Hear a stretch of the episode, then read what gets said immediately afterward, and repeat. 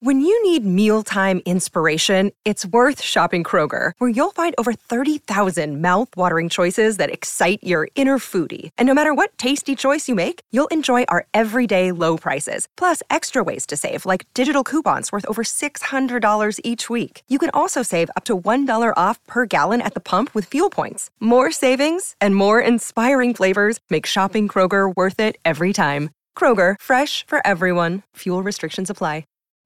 You know how to book flights and hotels. All you're missing is a tool to plan the travel experiences you'll have once you arrive. That's why you need Viator. Book guided tours, activities, excursions, and more in one place to make your trip truly unforgettable. Viator has over 300,000 travel experiences to choose from. Everything from simple tours to extreme adventures and all the niche, interesting stuff in between. So you can plan something that everyone you're traveling with will enjoy. Real traveler reviews give the inside scoop from people who've already been on the experiences you're considering. So you can plan with confidence. Free cancellation helps you plan for the unexpected. And 24 7 customer support means you can travel worry free. Download the Viator app now and use code Viator10 for 10% off your first booking in the app. Find travel experiences for you. Do more with Viator. It's a big week when RHAP is on the road in Chicago. Check out my live show from Chicago. That's going to be up on Thursday, Wednesday night. Shannon Gus is going to be live with you with Kelly Wentworth after Survivor. And we preview the Dondi finale with Deal or No Deal Island host Joe Manganiello, all right here on RHAP. We know reality TV.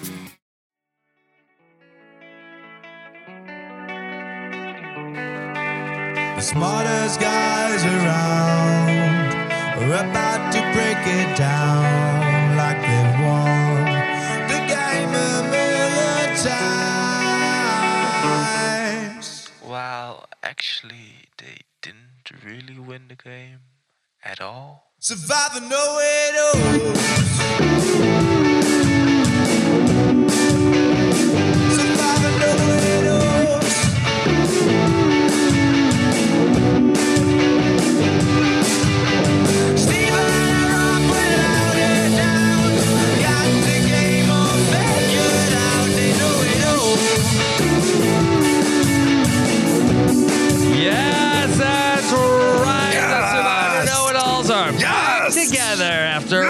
Week apart. Look who's Wow. back. It's Hello. Stephen Fishbach. Stephen, how are Whew. you? I'm great. I missed you last week. I am really loving this season of Survivor. I it's been such a great at you. cast. It's very fun. You know, I have some quibbles, but they're just quibbles. You know, it's it's so much. The cast is great. They're all playing hard. It's it's like the it's fun. The birdcage thing is super fun. Yep. I'm, I'm really enjoying myself. A lot Like of fun to be show. had here with this group, although uh, disappointing outcome uh, from Oh, where I sit tonight. terrible. Uh, was not ready to let Claire go. Of course, uh, we'll have the exit interview coming up on Thursday, and then your friend and mine. Rick Devens uh, No. will talk with me on Thursday. Uh, maybe he can uh, tell us a little bit about what it's like to make a bunch of fake idols and plant them around the camp. So You've good time. Yeah. Good time to have Rick Devens on the podcast. Of course, we'll be taking your questions as well here tonight. You can post them in the chat. But Stephen, let me just uh, mention here: two weeks from tonight, Wow. I'm going to be for the very first time live in my new ho- adopted hometown, Raleigh, Wow. North Carolina, for a live show, and we will be watching Survivor live. And the Survivor guest list, Stephen, is overflowing. Oh boy. Yeah, yeah, well, tell me, tell me, give me, give me some names. That we are we are up to over eight confirmed Survivor players, Stephen. It's a who a who's who of survivors in attendance, Stephen, and we're gonna be together at the Duke Energy Center live here in Raleigh. I will be watching Survivor with a podcast panel to follow. That's uh, amazing. Taking uh, your questions live in Well, who's- who are the attendance. That is Stephen. That listen. Okay. Uh, what is this? A press conference? I'm just curious. It seems like a natural question. Yeah. A lot of mystery around Rob. Rob has a website at dot com slash Raleigh, robhasawebsite.com slash events for ticket information. All right, Stephen, you're not going to want to sit out of this one, although you are. Well, I will be actually. Yes, Yeah, you, I'll be you will be. it. You will be. Uh, and and you see how that goes. That's frowned upon. You know, I, I mean, I, I stopped, you know, I, I missed like one or two of your live shows. I got it written out. It's like RHAP live now, you know, no more live know-it-alls. You're It's in just- my, you're- well. I, I reserve solo. I reserve the know-it-alls for Oh, nice. when actually- uh, when you when you're sweet. gonna come. Um, Yeah, but yeah, if you sweet. to if you want to like uh, give up the title, feel free. Uh, All right. But uh, no, eh, Stephen, let's go ahead and talk about um, this vote out of Claire here, which, of course, that uh, watching the show, we learned, of course, obviously, Claire uh, is voted out because she has sat out of three immunity challenges. And obviously, uh, that is a bridge too far. Uh, and the Soka tribe has to get rid of Claire, uh, deservedly so, for sitting out of immunity challenges. I've seen people sit out of a lot of immunity challenges and go on to win multiple seasons of Survivor. Mm, yes. I mean, in some ways, it used to be know, uh, celebrated. Yeah. yeah. Yes. Um, I'm going to be honest. I would have voted out Claire too here. I think that was the right decision for, the who? group. For who? The yes. group. No, Why- of course, there's that? like, why well, is that? because, you know, we talk a lot about how everyone is playing the long game, but they're still in the short game and they're still in the tribal game and there's still six people now, you know, soon to be five people in the tribe. They still have to keep winning these immunity challenges or they're going to come right back, you know, and to vote out one of the strongest people, certainly the best abs on the season, um, you know, in, in favor of the person who, you know, sits out the most. Um, I think it would have been a mistake this early in the game. Um, yeah, I mean, obviously there are people, you know, who like, for example, Frannie says, I don't want to vote, you know, I don't want to vote out Claire.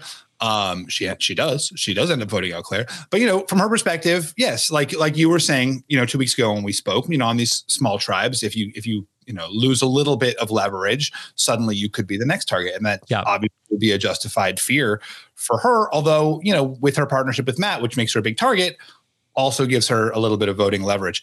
Um, so I do think it's the right call. Like, who was Claire, other than sort of Frannie's kind of hope to work with Claire down the road, who was she good for on the tribe? You know, and, and of course, there's also the counter argument of, you know, Josh is shifty, which Frannie says, which we never, we don't really have any context for, but, you know, yeah. that to go unchallenged when she said it. Yeah. So I think there's a lot to discuss here. I, that I do want to open this conversation with the small tribes, as, as you mentioned, because I, I really feel like that things have gone wrong here in the new era, and I, I feel I, I mean this in the most respectful way, but this is not working with these six person tribes here in the new era. Maybe coming back for 41 and 42. Okay, people didn't know what to expect, but now, for whatever reason, after seeing it play out, okay, the players that have been voted out of these Yeah. small tribes pre merge are Morriah, Justine, Nneka, Lindsay, Geo, the only man who happens to be the smallest man on the season, also a member of the LGBTQ community. Okay.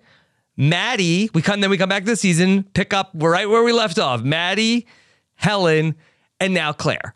Okay. Yeah. So I don't think that this is intentional and, you know, certainly like uh, not what we are hoping for. But when Survivor came back in the new era, that there was an idea of that we were going to make this as an even playing field Right. for as many different diverse players as possible.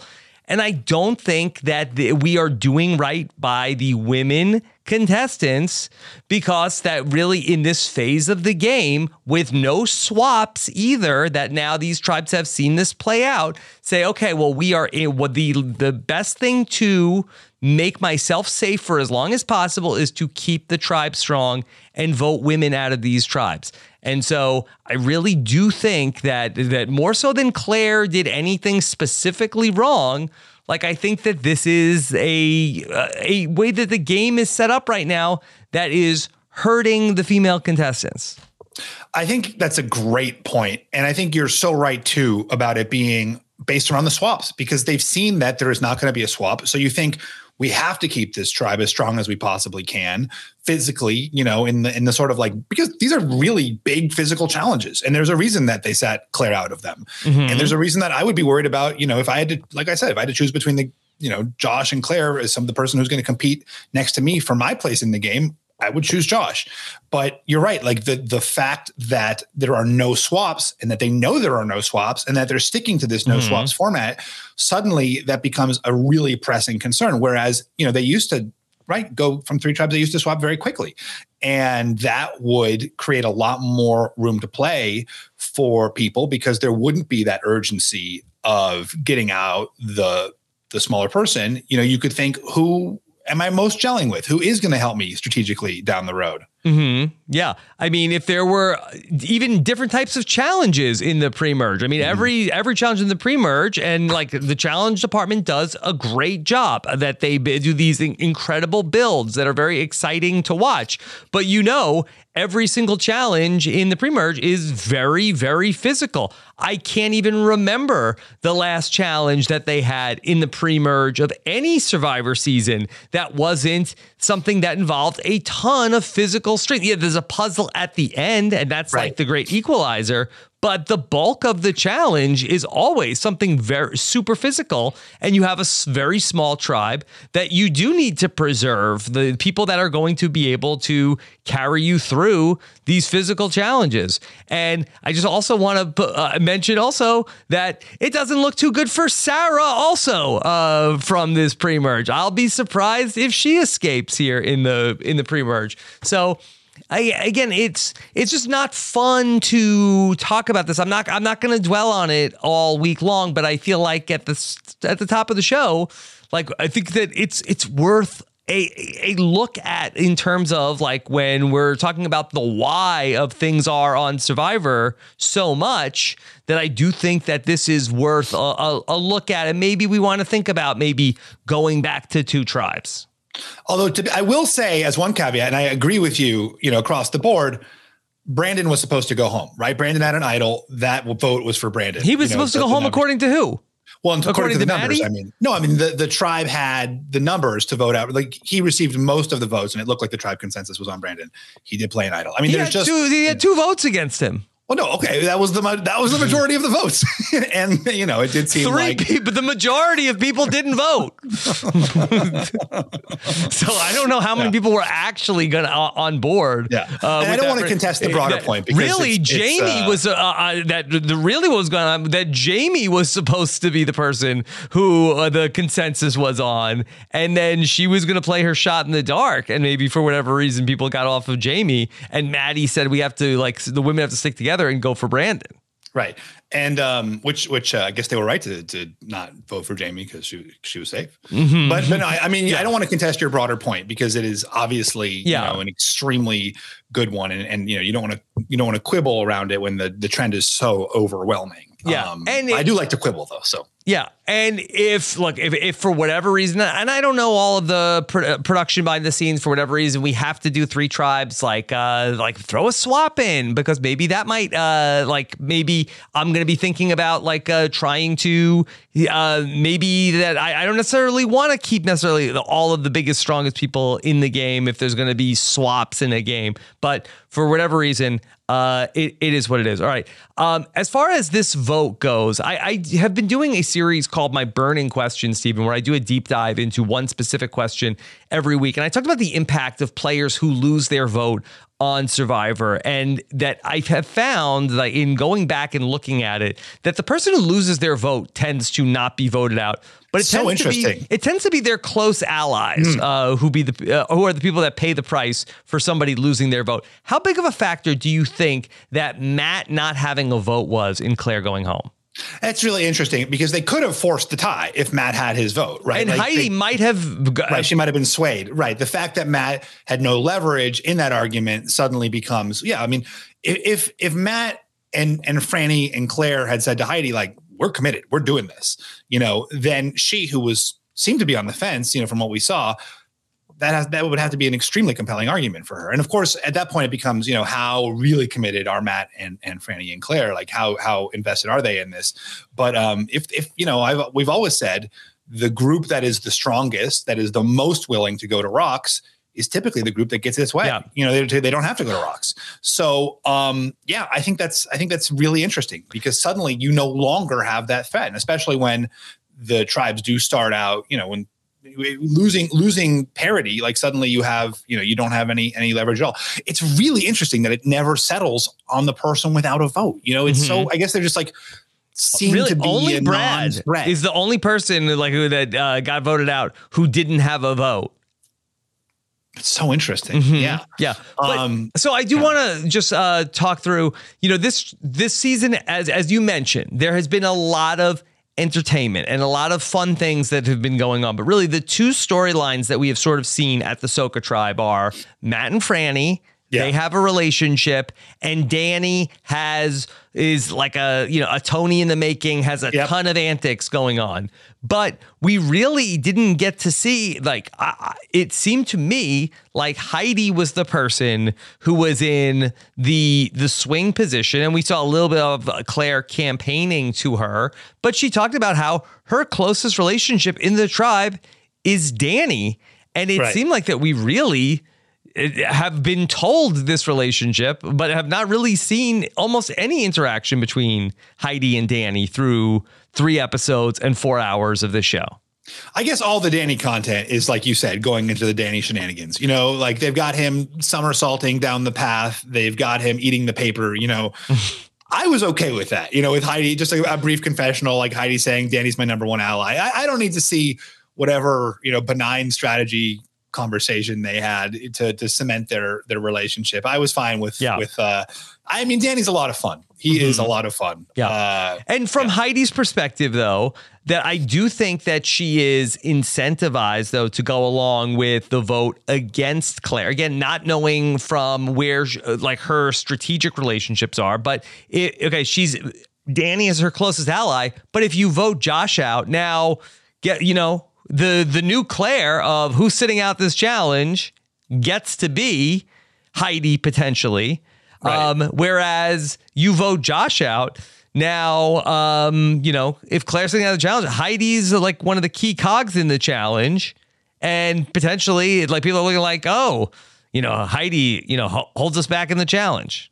Well, I, I think a lot of players. I mean, that's you know, my always my perspective. Like, I don't want to be the person holding everybody else back. I think most people really, even delusionally, want to put themselves into the challenge. You know, I mean, my experience has always been that people were like, I, I, I can do this part. You know, you'd have people Mhm. volunteering for things that were outrageously out of their skill Yeah. sets. Um, because they all wanted to be in that in that cru- in Yeah. that clutch position. I do think that, like, I feel like that if I was going to really try to get in the the mind of like, you know, the, what the show is trying to tell us about Claire, I, I think that the like the thing that went against sort of like the entire theme of the show wasn't so much that Claire was sitting out of challenges. It was that she wasn't trying. She yeah, yeah. volunteered. Like Jeff, like, did you volunteer to sit out of the challenge? it's not even that you can't do the thing. It's that the the sh- the message of the show is that you need to try, and Yeah. because if you are sitting out the three, I mean, that that's sort of like the moral of the story. I feel like that the show is giving you that she was not trying, even she didn't know if she could do it or not. She didn't put herself uh, to this test. And I mean, I really think, you know, what they were saying about these challenges bond you, they do, you know, especially these super physical ones where you are just exhausted and miserable and covered in mud at the end, you know, and then you have like this tribe, especially has at the high of winning them. And they, you know, I, you know, have had some of those moments and you just, they just live in your memory so much of, wow, we got, we pulled it together, you know, we banded together somehow and we defeated not just the other tribes, but the enormous obstacle of this challenge. We pushed ourselves harder than we ever could um, um, have imagined. And, and, and we did it together. And then you see that other person who's just kind of like, yay, you know, you're like, oh my gosh, like you, you don't have that that connection with them. And I, and it, it is, it's real. I mean, I, I don't, I think it's more than just a message of the show. I think that's a real bond and maybe something for players to, to think about. No, obviously that's not a definitive bond, right? Like Mhm. people are not always voting people out for that reason, but I do think it's something that you want to be a part of. And I think, and, and, and I think too, you're right that the players too will look at those people who are, you know, not fighting for themselves to be in the challenge and kind of think, why why aren't you pushing for this like why and and again like i'm someone who's like yeah i don't, don't want to be in that position but you know i do think a lot of players um feel that way i remember my first season i was like shocked at how much people cared about being in that in that moment like fine we're, we're here to play a game for a million dollars like who cares about who pushes the giant cube but people do hmm Okay. So, Stephen, I want to talk a little bit about Danny and everything that went on with the business with the birdcage. You know, that we saw somebody finally execute on what we think that Survivor clearly wanted the players to do Right. of okay, we gave them the mechanism to be able to plant the fake idol back in the birdcage. And it's interesting on a night that we had two fake idols planted on Survivor. And I really just want to know okay, that TV aside, because this Yeah. was a great moment. It was hilarious to watch. Matt ultimately find the fake the, or the key to find the fake idol. But yeah the thing that I wonder about that Yeah. it's so you are basically just like lighting a match and you have no idea what the outcome is going to be from that action of giving this putting this fake idol into the tribe. I know that Dan said he needed to get the heat off of him and we don't know exactly how hot that heat was on him, but when you do not know exactly how this is going to turn out, is it a good idea to be creating this much chaos? I don't know. I mean, first of all, there's just the fun of being out there and doing it. I mean, obviously that's that you we got to put that aside. Um I think, you know, we've sort of in this new era of survivor it seems like all there is is chaos. And if you can be the one directing the flow of that chaos how great for you. You know and i do think there's something to be said for the idea that it totally puts the you know puts the focus away from him right? Suddenly everyone is talking about matt having the idol and matt's a threat and oh did matt tell you about the idol? Mm-hmm. You know and and danny can can and did guide those conversations you know? He gets to be the guy who comes up and says like hey like this can be between us. And then he gets to go you know over to heidi and says like, i think he's going on idol. You know and suddenly he gets to use information about the idol to build alliances without putting the threat of the idol on himself. And we've talked about i mean obviously we, we talked for years and years about using the information of the idol that you hold to build an alliance but what about the information of the idol that somebody else holds Yeah. to build to build an alliance. I thought it was inspired. I mean, I did tweet that and believe, and I'm curious about your take on this, Rob. Like, I think it's a little much how much the players get in terms of the fake idol. Like to me, I Yeah. feel slightly uncomfortable, and, and I'm not totally um defined defined on kind of where I stand. I'm not sort of totally resolved on, on where I stand. That the production gives them gives them the fake idol. The fake idol looks just like Right. fa- like a real idol on a different tribe, and they give them the note that like very neatly tears in two. It feels like they're it's for the player that receives that fake idol. Like, how could they possibly know that it was not a real? You know, it just seems unfair to that person. Like they they've got the idol. It's clearly made by production. They've got the note. You know, like I always want there to be either some like agency of the idol makers. You know, someone Yes. has to string the beads together Yes. or some way for them to discover that oh this isn't a real idol. But like how on earth could matt know that? He didn't have a chance to see danny taking beads off of the you know and, and unlike the matthew idol right which matthew made himself and he had to risk being caught and he took spent days doing it. In this case like there just Mhm. was no opportunity for matt to know that he's been fooled Yeah, I I agree with you. I mean, we've had this also in the past where okay, there are idols that are past their expiration that are from production, and so it's like oh, and it, like here's the note and here's the idol, but little do you know, it's no longer a working idol. It's past the expiration date. Um, so. Yeah, I was more impressed with, you know, uh, like if what Matthew does with his fake idol works as opposed to, you know, giving uh, the mechanism. It's like, you know, every, uh, that, you know, uh, Survivor has given the, the Dannies of the world, like the Wiley Coyote, like Acme tools uh, to be able to trap whatever Roadrunner he wants. It's less impressive than if he did it on his own. Yeah, exactly, exactly. And I think that's what I come down and and obviously it's fun television. You know, it was very fun. Yes. the way it all played out. Um, and they are making a TV show. But I think from the We were all loving it at my Yeah. house. Yeah. yes, very fun.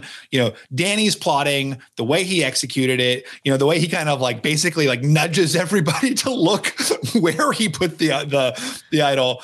Which, by the way, not a great idea. He should have put it somewhere where he didn't find it because they have a tendency to rehide idols in similar ways. So, one thing uh, in past seasons is the players who find the idols early will often keep finding them because they know how production is hiding them that season. So, Danny probably should have kept the information to himself about where the how the idols are being hidden, you know, and and like put it in the in the crook of a tree or something so that they can find the idol, but not in the specific way that it's being hidden that season. Anyway, Yeah. that's a sidebar. Um, I think that it's um, yeah, just just uh, as a potential player, you know, you, you kind of want to be. How can you execute a strategy when it's just completely random whether the idol you have in your hand is real or fake? Yeah, I just think that's something that's worth mentioning here in the new era because, especially with uh, Jeff's podcast on fire, which I do think is very informative. It's great. Like it's re- it's really this season uh, that there are things that happen that are good TV, but also those things are not necessarily fair for the players. And I think that, I mean, I think probably a lot of people who listen to us feel that like the best game is the best thing that they're going to be most interested in, as opposed to just like the most explosive um, Yeah. Television. And I think that's where we really we really come and look at this as game as players of the game uh, for you know as people who went through it and also for people uh, who are currently playing the game and people who are going to play in the future. I think that's a lot of time that is where we are looking at it. Where that I think that a lot of times that Survivor in the new era is very focused on like what's going to be the most exciting TV. Right. Now, I will say that someone tweeted to me that, um, you know, assuming some information is exchanged at some point, if you learn that there's a real and a fake idol, um, then you know, oh, wait, I only got one idol. I mine is probably fake. Yes. So there is like some way through information exchange to learn, but that's, you know, presumably down the line for a lot of these players. And again, and then it's going to open up an investigation of like, oh wait, then so then who is the person that really had it? Who could have Right. done it? Who? And Right. so that these are these things that you are, you know, you you are creating the, these chaos and you are pushing this boulder down the hill, not knowing where it's going, and potentially it could eventually run you over down the road. So you, you do you think Danny was, you know, to go back to your original question, was Danny playing too chaotically? You know what? I, I honestly, uh, it's too soon to tell. Uh, I Yeah. think that me personally, as a player, I don't know necessarily if I would have been so eager to get all of this going. I think that I probably, while everybody is like, yes, oh, okay, even my kid, my kids were saying like, oh yeah, put the fake thing back in the thing. Yes, yes. Um, but who knows how that's going to turn out? That could work Right. out. That could ultimately work out very badly. It was exciting that it that it happened. I think I would uh, probably, as Carolyn uh, what has done so far, maybe the best of the three is hold on to the fake thing. Save it for a rainy day. You don't know when you might need it. I think that that's how I would handle it.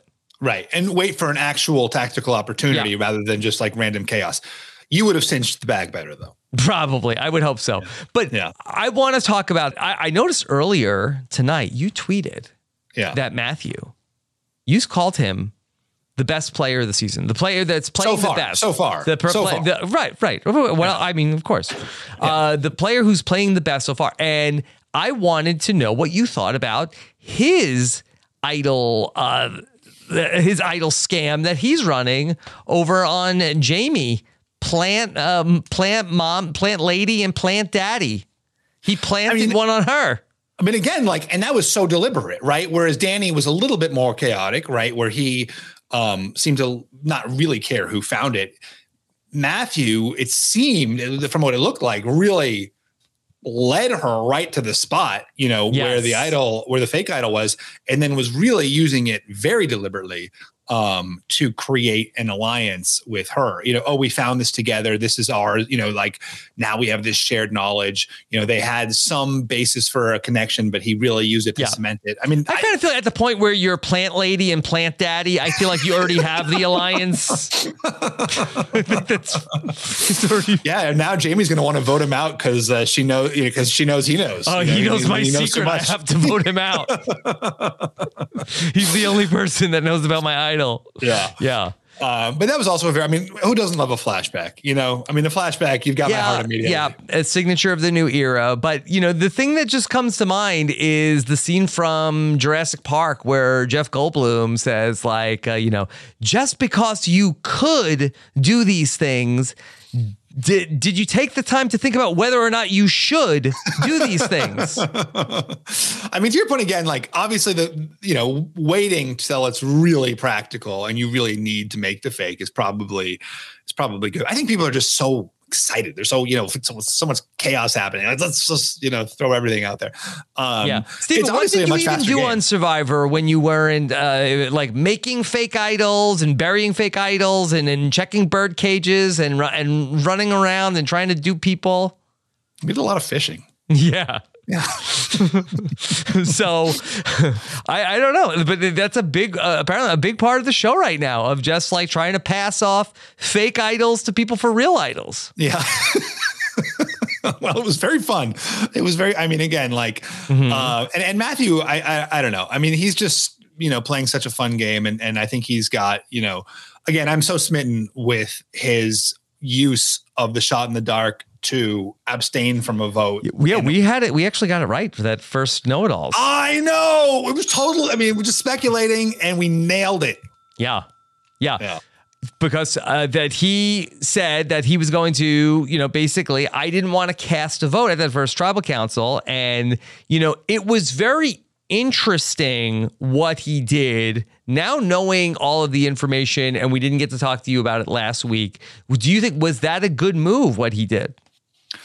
Yeah, I mean, I, I mean, I assume you agreed that it was like it seemed like it was the perfect move where everybody, you know, I mean, I mean, you know, I read some of the exits, and it does seem like there was a lot more going on Mhm. than we saw on television. And I'm sure, I mean, I don't know if you're referring to all of that where you know there was 16 different plans in the air, but um, as there always is, as there Yeah. always is. But uh, you know, just the fact that he wasn't sure, you know, to to totally abstain, not get anybody mad at him, you know, keep his his number one ally, potentially his number one ally, you know, placate the other side. It was great. And we saw too, you know, that that Kane, the one person who did vote against, you know, whose whose vote did count against Yeah. uh Brandon was, you know, got in trouble for it. As again, he probably as he should have. So uh, I actually uh, don't think it was uh, like I loved it, and I talked about this in in that burning question video that I did where I did a Yeah. deep dive. So uh, like I I I loved the the thinking behind it because I think that Matthew Matthew made history in that first tribal council of the season as being the first person ever to play the shot in the dark, not as like a desperate shield against getting voted out of the game. He actually is the first person to use it in a different way. I do think that he could have accomplished all of his same goals that he outlined by still voting with Brandon at that first tribal council. The only thing I don't know is would Bra- if if Matthew had cast a vote and not played the shot in the dark, would Brandon have still played the idol? If he would have said, "Well, okay, well, I know that um, Right. Brandon, uh, I, I know that Matthew voted for, with me. We don't know if like, oh, there's only one vote. I, I now I have to play the idol. If it would, if Brandon would have said, okay, I'm not going to play my idol because I know I've got my guy Matthew. But I think that it's been such an interesting thing about Matthew as a character on the show between the explaining of like what I did with the shot in the dark. I'm going to be the first person to do this other thing, and I'm going to think outside of the box with this. And then I also have built the survivor puzzles in my backyard out of plywood, and I'm going to explain to everybody exactly what I'm doing. And then also, I not only uh, have I do I know about the uh, the the real idol, and then I'm going to go I'm going to go and find it, and then I'm going to make a fake idol, and then I'm going to lead Jaime to it. He just has so much going on in this game that I think it's so interesting to watch. I do feel like it is too much. See, I don't think I feel like he somehow makes it not chaotic. You know, where he is forming these genuine bonds with people. You know, he does seem to be everybody's best ally. You know, from what from the little we've seen, He is You know, running he- that tribe. I will say. Yeah, and like he's got the real bonds. You know, Jaime's like gushing about him. You know, he's Brandon's number one, and I don't think he could have uh, pulled it off had he voted with Brandon because then Kane is like, why did you leave me ha- hanging? Like you you voted with him. Like why wasn't I a part of that? I was initially a part of that group. Suddenly you guys voted together and I'm left out. Like then he like I just think it. You know, as soon as pen goes to Parchment, people are trying to suss out where you stand and where you stand in relationship to them. And to just avoid that entirely, especially for that first vote, where people are really kind of setting up their mental framework for the structure of the game. I just thought was great. And especially nobody else is voting. Nobody knowing that nobody else is voting, why do you want to be one of the three people who's, Mhm. you know, drawing a line in the stand? Yeah. Stephen, we didn't spend a lot of time with Tika Tribe tonight. Uh, ultimately, uh, do you, you want to just weigh in on the Helen vote from uh, the last tribal council? Do you have any thoughts on uh, how the Tika Tribe stands uh, through three episodes of the show? I mean, I, I mean, it was again like a very fun episode. Carolyn, obviously, I'm, I'm sorry I didn't have a chance to gush about what a fun character Carolyn is. Um, uh, where did you guys come down on on Carson's choice? I, I have opinions, but I'm curious what you guys think. To, You know, this basically him saying, "Am I going with the rational players?" Well, everybody knows players? what uh, what I have to say about it. So let's just hear what you have to say about it. Well, before I do that, though, I want, I want to know because I don't know. No, my perspective is that I, I'm just gonna. I get okay. Well, I'm, I'm flying blind here. Um, Okay. Hopefully, I, you know, it's not a perspective that's been thoroughly refuted. Um, I like because the problem with the rational players is they may rationally find you disposable down the line. You know, the emotional players will stick with you. You know, Carolyn is gonna, you know, love Carson forever for this moment. You know, and and and and same too with Yam Yam. I feel like that's going to be a three that's going to go, you know, that has potential to go deep. But like, you know, if you stick with Helen and um, you know, Sarah, like maybe there's less of uh deep like that sort of like crazy Mm-hmm. Yeah. emotional bond. Is that I don't think that- anybody had had that uh, opinion that I had heard. Uh, that, Oh, or, or, or that- I think that that was an original take. Yeah. Oh, good. Well, my fear was being original because I want to be like just you know just on the edge of the consensus. Um, I don't want to be too far too far too far afield. Well, what's the what's My the, my question that I wanted to ask you about this last Yeah. week was that did you think that it was the right move for Carson to do you want to be in an alliance with the bigger personalities who are going to get a lot of screen time or do you want to be maybe the breakout that's star in the alliance that's not going to have uh, as much confessionals? That's very interesting. That's where where um and also too like if you're with erratic players like that's scary, right? The thing is like as you kind of said, you kind of like brought me back when um when I sort of had suggested Karen was erratic, you know, you were like sh- she's actually making good decisions. You know, I mean, Mhm. so I I mean true. The screen, the screen time question is very funny. Do you want to be with the like higher? I mean, I guess though, like, uh, so, yeah, but he's he's different enough. You know, he's got a niche. You know, where it's not it's not um he's not gonna get lost um in in that group. But but um you know, if he was if it was like Carson, Helen, and Sarah, like maybe his most boring qualities are brought to the fore, and he becomes sort of like fades into the background that Yeah. way. Yeah. Um, but but I, I you know stands out more. the question to me was more like, do you want to play with the more erratic players who maybe will make decisions that you don't totally um, agree with? But I don't think either Yam Yam or, or Carolyn are are that. They're like more flamboyant, but they're not Mhm. necessarily. I mean, so far we haven't really seen them to be, you know, kooky in like Yeah. the strategic sense. Yeah. Carson said tonight that uh, he may still want to go back and work with Sarah. Is he just uh, selling us a bill of goods, or Yeah, is that a possible?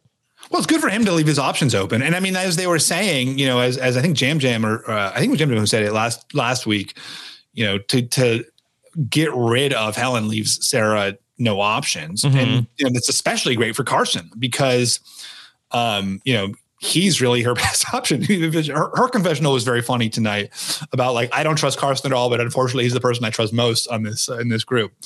Um, yeah, I don't know what what uh did you think? What was your perspective? Like, what's the give, So- give, me, give me a tease here? Yeah, really, it came down to that it was such a big deal that Helen had lost her vote, and then Carson had, you know, had just seen in Survivor 42 where it came down to that 2 2 vote where Daniel had gotten to the stalemate with Hai.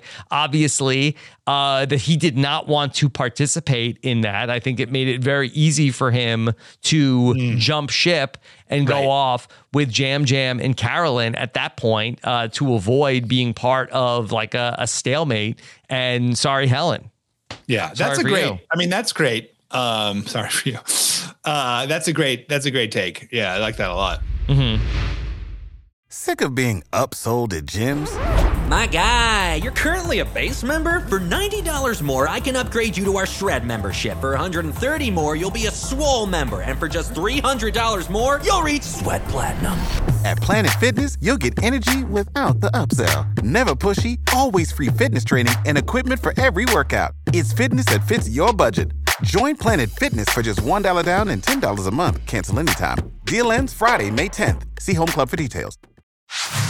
Stephen, let's take some questions from our wonderful Wait. listeners. Yeah. We have to tell you know Scott St. Pierre, you know, producer Canadian, Yes. um, has we, for his sake, we need to mention the fact that the Canadian national anthem was taken liberties with. tonight. Yes, yes, Sir Sir Kane, knighted by Jeff, uh, Yeah. did while I think did was the first player in Survivor history to sing the Canadian national anthem. Uh, that he did not get it right. Yeah. Um, Yes. That's a, that's a that's big. You know, is he a Canadian? Are we sure? Yes, well, But I mean, are we sure? uh, has he passed the citizenship test? I, don't, know. I mean, can they revoke your citizenship for something like that on national television? You know, Mm-hmm. in, a, in a different country. Yeah. Can we get a poll from the Canadians in the chat? Were you happy that he did it and got it wrong? Or do you wish that he would not, if he's going to not get it right, do you wish he would not even sing the Canadian national anthem? um, you know, you're tired out there and you're you're sleep deprived, you're you're hungry, your brain isn't working right.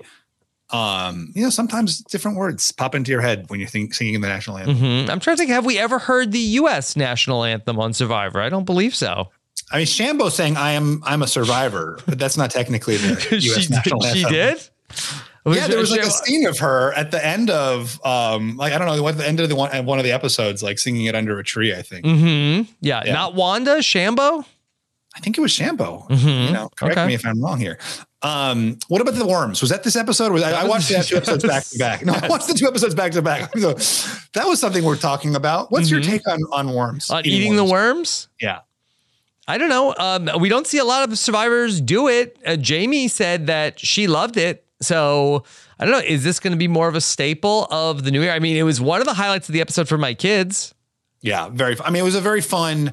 I mean, I remember. um like, didn't like Jolanda eat a bug? I remember like that so like so vividly. And like, so when I was on Survivor my first time, I was like, we found like a termite mound, and like there was like a giant like termite queen. We were like, oh, we've got to eat the termite. It's so fun. We're on Survivor. We got to eat the termites. Mhm. Uh, but JT at the time made a very good point, which was, you know, if there's a plate full of termites, I'll eat the termites. I'm not gonna have like one bite of a termite. You know, Right. like if it's like actual nutrition, I'll I'll, I'll eat your Yeah. your plate I think you, it's something you do for the story. I think you, you eat exactly one worm. And I think that's the end of your worm eating on Survivor.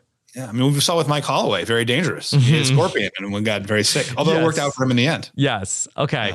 All right. So, um, Stephen, let's go ahead and uh, take some questions from the audience. Uh, let's start with Deanna, who says, "What do we think about Frannie saying she can get Matt to uh, follow along with whatever she wanted? Uh, that do you see that as a like Frannie is leading Matt, or do you think see, you see that more of as a partnership? I think we got, I mean, Frannie's definitely the less invested one in the relationship, right? I mean, Matt is head Wow. over heels. Frannie likes, I think Frannie likes him, but I don't, I don't, I think Matt is definitely all in. What you know, a he's not. fun story it's been for Matt, uh, where he's had so much adversity and bad luck. He's coming off of a breakup. He lost his dog. He went to Shipwheel Island. He lost his votes, and now, votes, yeah. and now at last, finally, he's like, "This is the first good thing to happen to me in the game. I found this idol, and then turns out to be a fake." Yeah.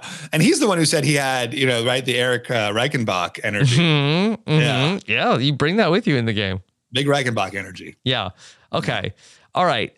Um, let's uh, let's see. Okay, how about uh, our our great friend uh, Christian Hubicki? Uh, he he came by for a pizza the other night, Stephen. Wow. Well, brag, brag, brag, you know? Yeah, Name had a great time where uh, Christian and uh, another uh, Raleigh local, uh, Jesse Lopez, uh, came by. See so much of Jesse here in Raleigh. Were they pre gaming? Uh, I don't think so. I Were mean, you, I mean, were they drinking before they came to my house? I don't. I doubt it. That sounds really fun. I'm really envious. I'm just laughing. We needed you. jealousy. We need you. I posted the picture on Instagram, and I somebody said, "Is that nice. Stephen Fishbach?" I said, "Yes." Which one? Um, it could be any. I mean, I feel like I'm equally close to any of yes, I think Jesse often is uh, mistaken for you. Really? No. Oh, I was gonna say, I guess Christian. I mean, yeah. Mhm. Yes. Yeah. What about Christian's question? Uh, all this fake idol madness reminds me my idol in S37 had a tamper proof seal made of husking yarn, and thus I had no ambiguity. They clearly don't do that so much anymore. I mean, if anything, they Yeah. like have, More of an anecdote than a question from Christian. But it's interesting. I mean, how much they, you know, invested in this idea that this is a real thing. And I mean, I feel like Jeff had often said, like, you don't know it's, if it's real until, know, maybe it's, yeah, you know, it's like you, you, you know, once it's on parchment, you know, then, then it's, um, then it's real. But, but, uh, they've definitely moved away from that. Um, Yeah. Mike Bloom was tweeting earlier, you know, they've, they've obviously had the idols that have looked more and more contestant made. Um, and now they're full on giving them fakes. hmm Yeah. Okay. Uh, Emily Rogers wants to know Did Danny play the fake idol the right way? Should he have called out Matt in front of Josh or just whispered about it to others? Okay. Based off, okay, once he makes the, the decision to do what he did, do you feel like that he handled that optimally once Matt has found the idol? Well, I would think why not approach Matt by himself? Like, why do it when Josh is there? That was my question about that. hmm Yeah, because it makes it like almost like an adversarial type. Uh, uh, you know, it's also he's kind of like I know he's a firefighter, but it makes him a little bit of like a cop when he's like, "Hey, uh, you put something in your, you put you got something." Like we saw that be, drive a wedge between Brandon and Maddy back in the first episode, where it's like he knows he has it. Why does he have to confront him about it? Yeah, yeah. I mean, I, you again, like using it to sort of build a bond with Matt would be good, but like to do it right in front of Josh, it just clearly is him. Yeah, creating chaos. hmm Yeah. Okay. Um, speaking of the fake idols, uh, what about this question from Jacob? Okay, Jacob Kramer wants to know Does Brandon still have his fake idol? I'm getting a little confused because Matthew got a fake idol that he tricked Jaime with his last episode. How many fakes are in the game? Well, we saw Matthew make his fake idol. So we know that Matthew, Matthew's fake idol is not one from Brandon. I guess we're assuming Right. Brandon. There left. are four fake idols in the game, Stephen. Well, is are there like where is Brandon's fake idol? There may just He be three has fake it. idols in the game. why, why, So- why, where, what would he do Oh, oh, I'm sorry. I, for some reason, I was like Brandon. He played the real idol. Yeah, yeah, yeah. yeah, He yeah, still yeah, has a fake idol. There's- more fake idols than real idols. There's two fake idols. Yeah, there's more fake idols than real idols. Yeah. Um, There's four fakes, two real. yeah, that's very funny. 14 players are left.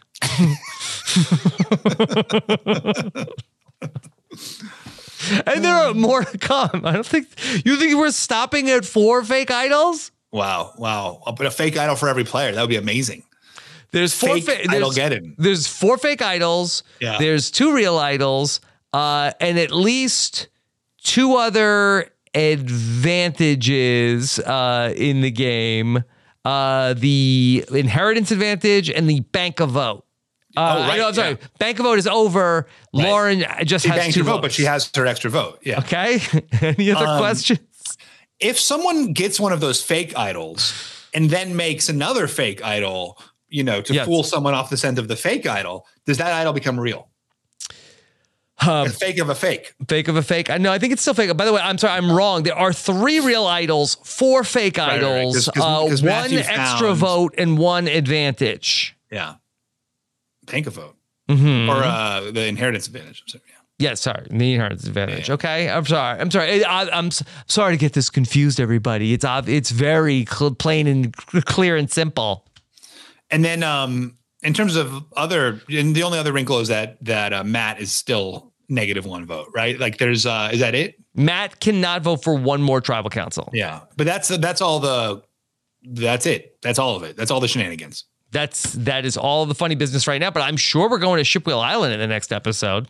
Oh, I mean, we went two episodes in a row with no Shipwheel Island, so you got to get back to get some advantages back in the game. You don't want things getting stale, Stephen. By the way, I will say that you know for the shot in the dark, you you talked about uh, how you liked how it was used earlier in the season. I did feel like that it completely sucked the drama out of the tribal council tonight. Once Claire says, "Well, like I played the shot in the dark," like, "Well, okay, Claire's gone."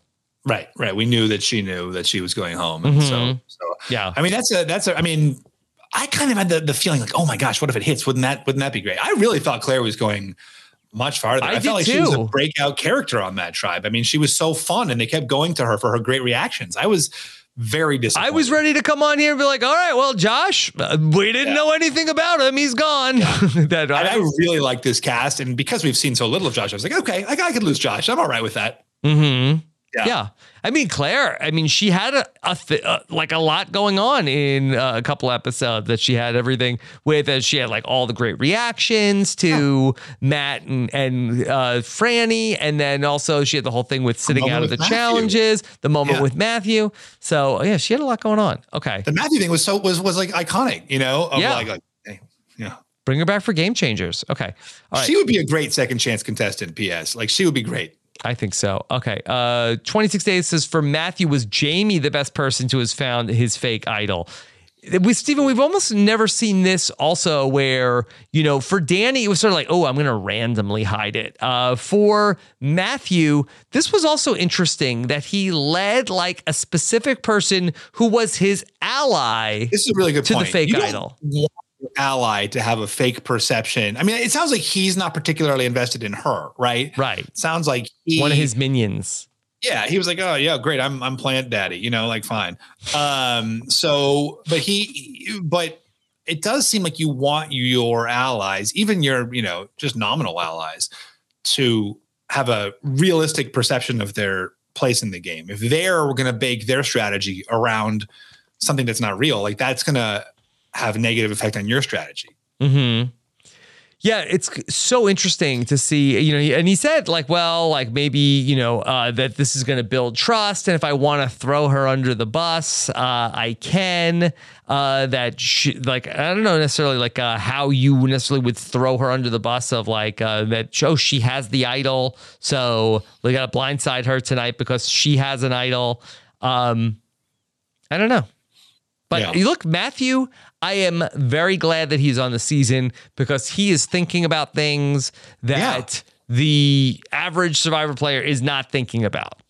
The shot, in the- I mean, the shot in the dark thing, whether you like it or not, I do. It's just like so, such a thoughtful use of, Yes. of a tool in the game to Yeah. create an My ultimate verdict on it is that I don't like that at the first vote of the season. I, I don't think I don't think he needed to do it. I love the thought process. I think I think it's really interesting. I thought think that Omar was able to not use his vote at the merge in season 42 Right. and was able to really get a lot out of it. I think that Matthew benefited very much from that also Jaime didn't vote and then also Lauren didn't vote at that first tribal council. And so ultimately it didn't end up costing him. But I do feel like that not being able to vote at these herbal, early tribal councils, I think does hurt your game.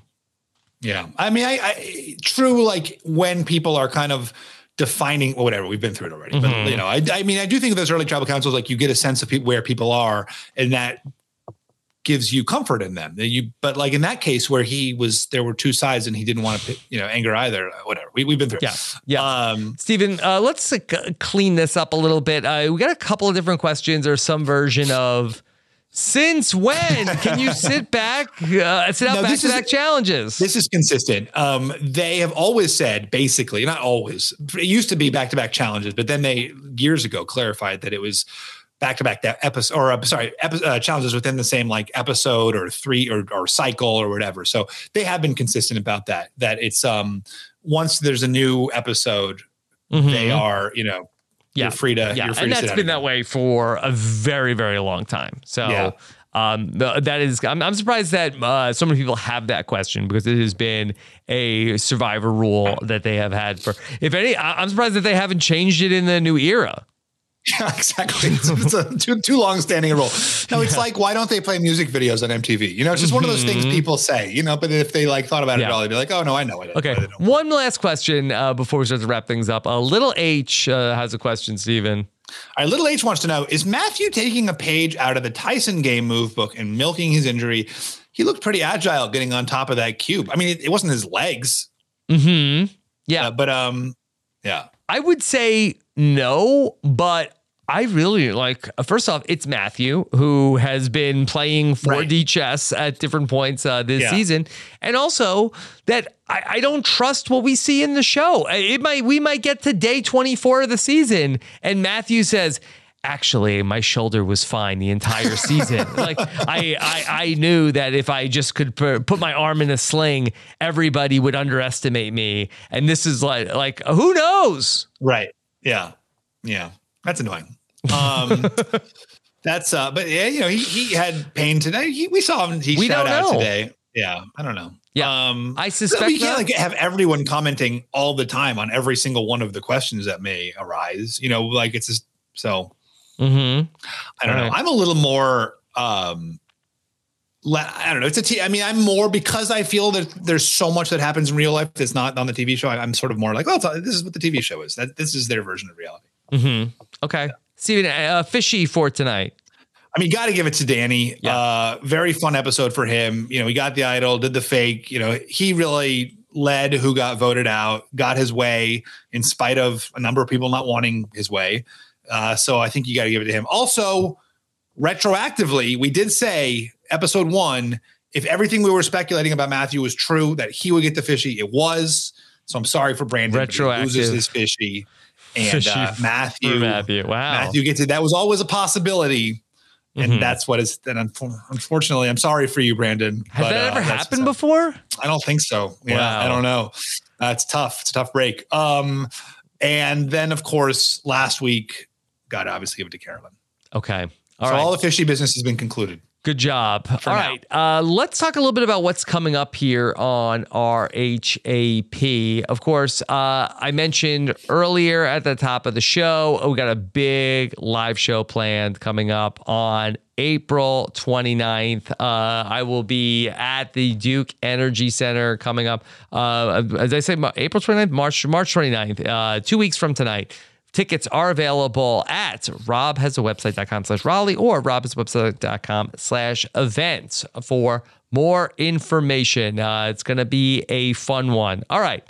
Stephen, uh, then coming up on Thursday afternoon, I'll be taking questions live from the patrons for the patron happy hour. So you can join us in our patron Discord or in our patron Facebook group. I'll be taking your questions. I'm sure we'll talk a lot about this week's uh, Survivor and much more. Uh, I'll be live on Thursday afternoon, 1 p.m. Eastern for that one. I'll put the podcast in the patron feed to follow. And of course, uh, we've got so much great coverage coming up on the Survivor feed. Go to robhasawebsite.com slash survivor feed where you'll hear all of my stuff, including this week's Survivor feedback show with Liana Boras, of course, co-host of the B&B, uh, where uh, Liana and Mike are going to be talking to Maryanne Oketch uh, this week.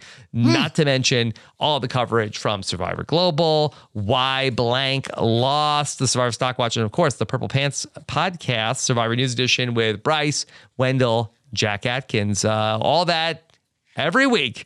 robhasawebsite.com slash survivor feed. Rob, what makes a good question? You know, you're saying like you get the the patron questions, you're going to be answering the patron. What makes like a good question that you know you really want to dig into? So for the patron podcast, when people call in live, Yeah. Um, really, for me, it's more about just like people calling in and having like good uh, energy and like that I can like have a good rapport with uh, back Yeah. and forth more so than a, uh, a question.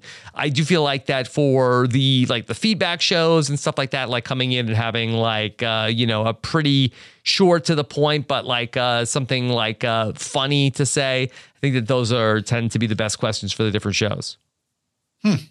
Stephen, right after we get off tonight, uh, Kevin Jacobs, Big Brother Canada 10 winner, is going to be legend. joining the panel to talk about Wednesday night Big Brother Canada 11. Usually, Kevin is with us on Thursdays, uh, but Kevin can't be with us tomorrow night. So he's going to be making the Wednesday night appearance, talking about the veto of uh, week, the second week of uh, Big Brother Canada. So be sure to catch that right after uh, we get done at 10:30 Eastern. Uh, Stephen, we had uh, an all-time News AF episode uh, Oh. this week with myself, Danny, and our friend Tyson. Uh, and uh, Tyson was up early to go to Legoland, and he was in rare form. Uh, and uh, so that Tyson broke about halfway through this podcast uh, and uh, had trouble recovering. So this was a really fun news AF uh, talking about the most interesting news stories of the week. We do it every week on Tuesdays on Rob Has a Podcast. Is he in Denmark? No, no, he's in uh, California. Oh, there's a, I didn't know there was a Legoland in California. Yeah. Yep. Okay. Uh, and of course, uh, this week, Stephen, uh, I don't know if you've been following at all. I know that you and I got the Australian Survivor recaps started once upon a time, but this has been the best season of Australian I've Survivor. heard. Shannon Gaitz uh, is covering Survivor Heroes versus Villains, and she had on another great friend, Owen Knight, joined Shannon to talk about week seven of Australian Survivor Heroes versus Villains. Check that out. A very fun podcast. I myself did a check in with Shannon. I've been checking in with her every single week. We recorded that already this morning. Another fun one uh, with Shannon. Rob, what seasons of Australian Survivor do I need to watch to appreciate this season? I think that really the one that you want to watch is uh, the biggest one is going to be Survivor Bra- uh, Australian Survivor Brains versus Brawn, which was from two years ago. But Shannon Okay. and I have been talking about potentially like after this is over, maybe doing a because I did not get to watch that in the real time. Maybe we might be doing some sort of like a uh, like community rewatch. Oh, that's fun. Mm-hmm. Yeah, so that's a big that's a big one. Really fun season of Australian Survivor. Of course, uh, check out. Of course, we have great coverage of Married at First Sight. Uh, Asia Welch and Jason Reed cover uh, Married at First Sight in our Perfect Match podcast feed. Check out season 16, episode 11. They do a great job. They've built a whole community around Married at First Sight. They've got a Facebook group, uh, and they've got, they've got a ton of Married at First Sight fans uh, who wait for their recap every single week. Got a new episode coming out at the end of this week. Uh, so if you're a Married at First Sight fan, check out what Asia and Jason are saying every week over on Married at First Sight. All right. Of course, uh, check out everything we're doing, all of our podcast feeds. You can subscribe for free anytime, robhasawebsite.com slash subscribe on Apple Podcasts and Spotify. And of course, uh, be sure to let us know uh, what you think over on social media. All right, Stephen, uh, what else is coming up for you? I mean, I'll be podcasting you with you next week. That's that's the big news on my horizon. Mm-hmm. Yes. Uh, what about uh, in in uh, in the non-survivor world? Everything good? know yeah, yeah, things are good. Things Yeah. are great. Things are good. You know, we've got a. It's nice. Yeah, parents Okay. were just visiting. It was lovely Yes. to see them. Yeah. All right. Well, That's. Stephen, uh, so nice to have you back with us here this week. We'll be back to talk about what looks like another wild episode of Survivor coming up next Wednesday night. Take care, everybody. Yes, We didn't talk about Kane being knighted. Did we talk about Kane being knighted? briefly, briefly. Oh, yes. right. We did. And, We did and then briefly you want to add? How do you think No. coach is going to react to that? Yeah, that was uh, was. I mean, if, co- if we had had a sword, if your coach has ever had a sort of sword in, his, in any of his games, it would have been a lot of knighting going on. Mm-hmm. Would have been, mm-hmm. yeah, yeah, yeah. He says like, uh, "Knight me, Jeff," and Jeff seemed like, uh, "Okay, uh, uh, like they're like. I feel like Jeff was momentarily into it, and then he was like, "Wait a second, am I am I setting a precedent here?" like, it's like the last name thing where everyone's like clamoring Though They're like, "Am I gonna have to knight everybody every mm-hmm. season now?" Yeah. Uh, all right. Yeah. All right. That's all. Night, everybody. Night. that's good. That was great.